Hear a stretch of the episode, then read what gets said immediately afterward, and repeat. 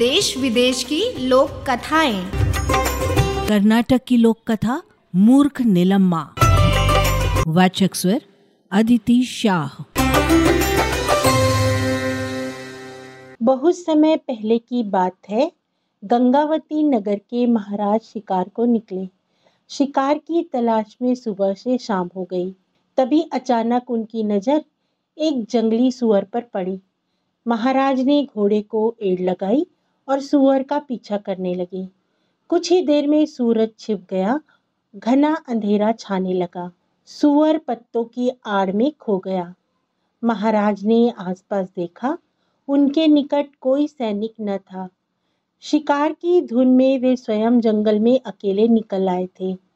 महाराज को शीघ्र ही भूख प्यास सताने लगी। सर्दियों का मौसम था। कुछ ही दूरी पर आग जलती हुई दिखाई दी। एक औरत आग सेक रही थी।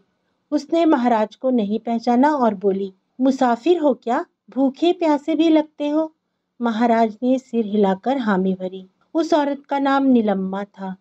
वह खाने के लिए थोड़ा सा भात और सब्ज़ी ले आई। भोजन स्वादिष्ट था। खाने के बाद महाराज ने पूछा, तुम इस घने जंगल में अकेली रहती हो? नहीं, मेरे पति भी साथ रहते हैं और वो अभी बाज़ार गए हैं, नीलम्मा ने उत्तर दिया।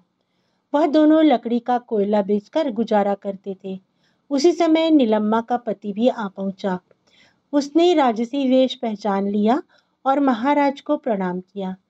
तब नीलम्मा को पता चला कि जिसे वह एक मुसाफिर समझ रही थी, वे तो महाराज हैं।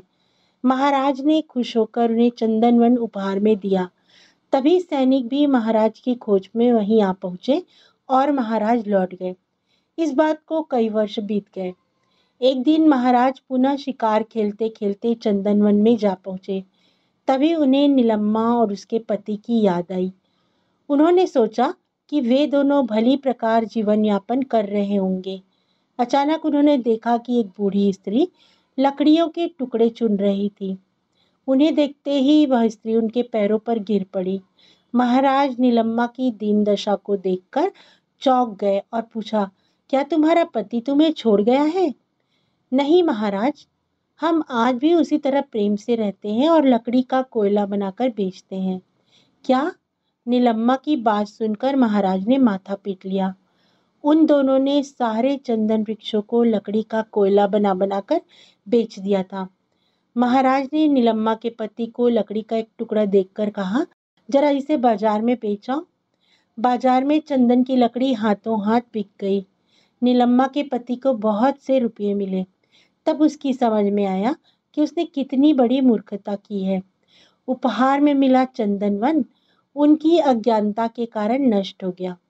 इस कहानी से हमें शिक्षा मिलती है कि मूर्ख व्यक्ति कीमती और मूल्यवान वस्तु को भी अपनी लापरवाही से दो कौड़ी का बना देता है।